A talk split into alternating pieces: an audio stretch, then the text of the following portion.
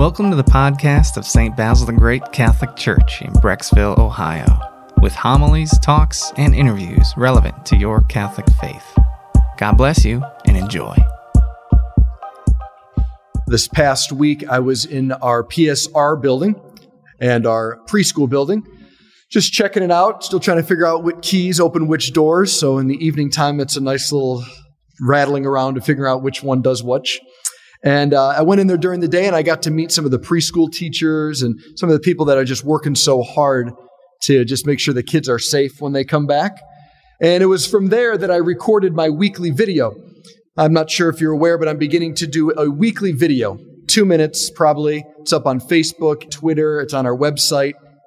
And it's just giving you a little glimpse of what's been going on in the parish this week. And in there, I give us a little snapshot, maybe a little appetizer of what we're going to experience at our Sunday celebration of the Mass. And in there, I said, buckle up because Jesus seems a little intense this week. As we all like the cuddly Jesus, right? Where he's merciful and kind, lavish in forgiveness. And all of that's true. But we, it seems like in this week, he, he's like having a bad day or we don't, it just seems like I don't want to meet that Jesus really ever.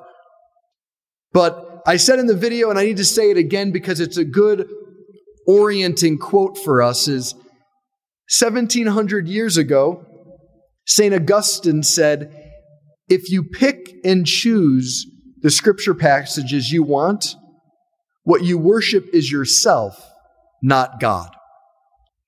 Challenging but at least in my mind makes sense. In our hearts, we still kind of scurry. Isn't there a way around? Or I'm sure there's some other quote I would like to hear instead. But nonetheless, what it invites us to do is lean into what's going on. So, what is going on in this week? What is going on with Jesus?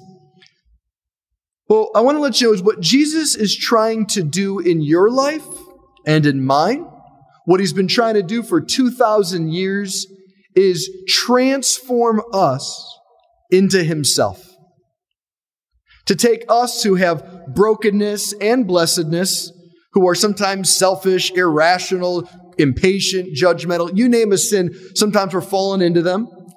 And he's trying to draw us into his own way of living and thinking and loving. And that the heart of it is the notion of gift. A gift is something that can't be earned. A gift is something that you're not owed, otherwise, it's called a payment. A gift is simply sheer generosity on the giver's part. And if you're the recipient, you just have to receive. Now, we know that this is awkward for us because there was a study done and it said it was something like 85% of people prefer to be the one giving a gift at a party than the one receiving the gift at the party. Because everyone's around you and it's oddly vulnerable and you just have to receive and say thank you. It's much more comfortable to be the giver. But in our relationship with God, God is always the one giving. So let's see how this plays out in this week's gospel passage. So this Canaanite woman is coming to Jesus. Now, Canaanite woman means she was not a part of the chosen people. She wasn't Jewish, right? She was a Gentile.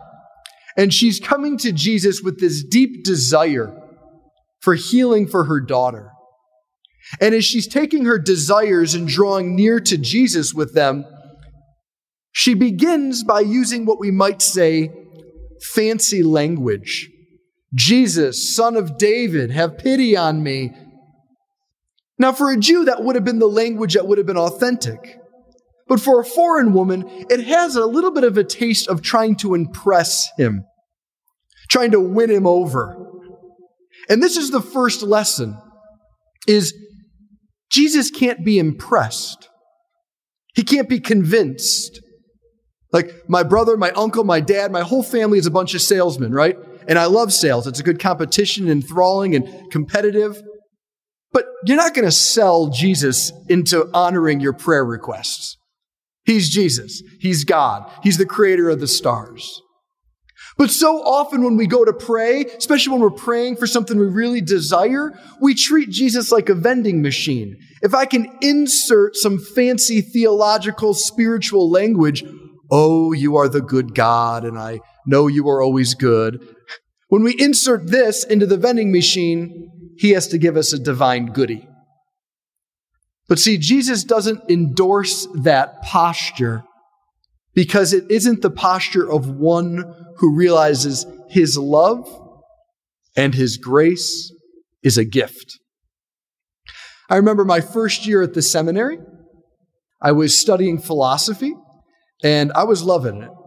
Even in my free time, I was reading Aristotle. Could you imagine that? And he's going on about being and essence, and later on, God's essence is the existence. Well, I came home on break and I was telling some of my friends, and, you know, really impressive stuff. And my one friend is like, What are you talking about?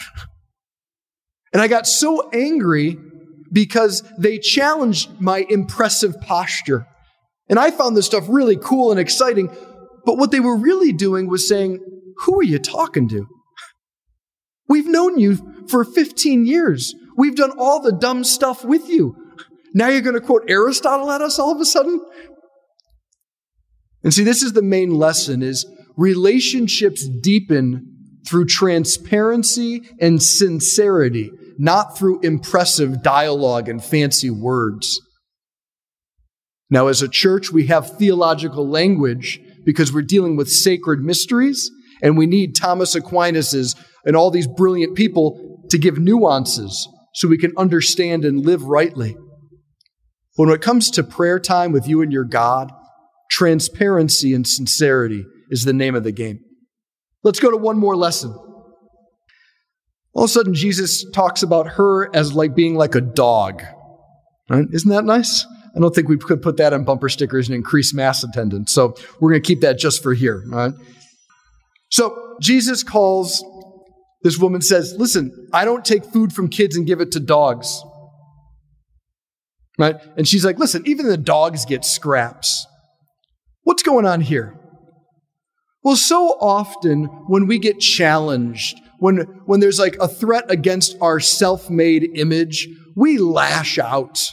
We get argumentative and yell and scream, or we go to everyone else and tell them how bad that person was and how awfully they treated us. Because really, it's our egos that got pinched. And so it comes out of us.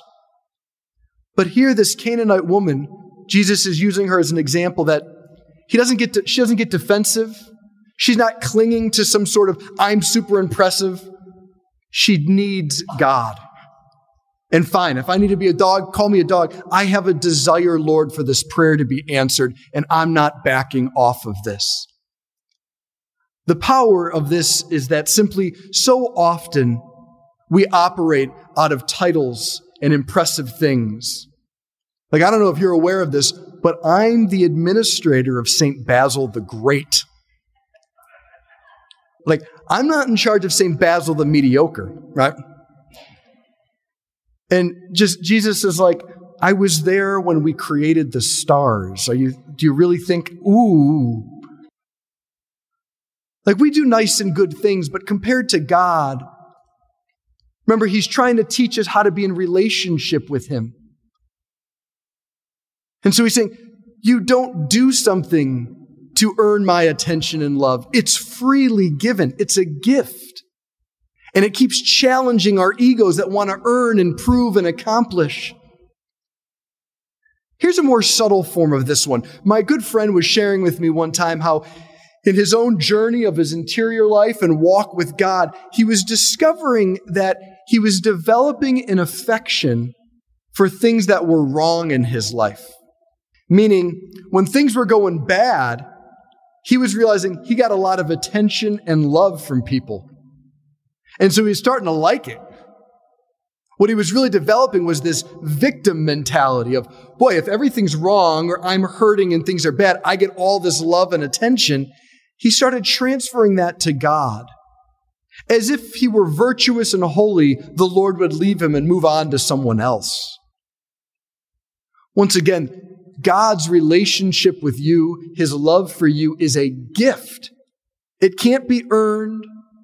And this woman in the gospel says, Lord, even the dogs eat the scraps from the tables of their masters. Meaning, Lord, even the dogs are begging. I'm begging. I'm begging. I'm not trying to be impressive. I'm just here totally dependent on your goodness and your kindness. Let me end with this story. There was a Christian musician named Rich Mullins in the late 90s, I believe. And I mean, if you like his music, great, but his story is unbelievable.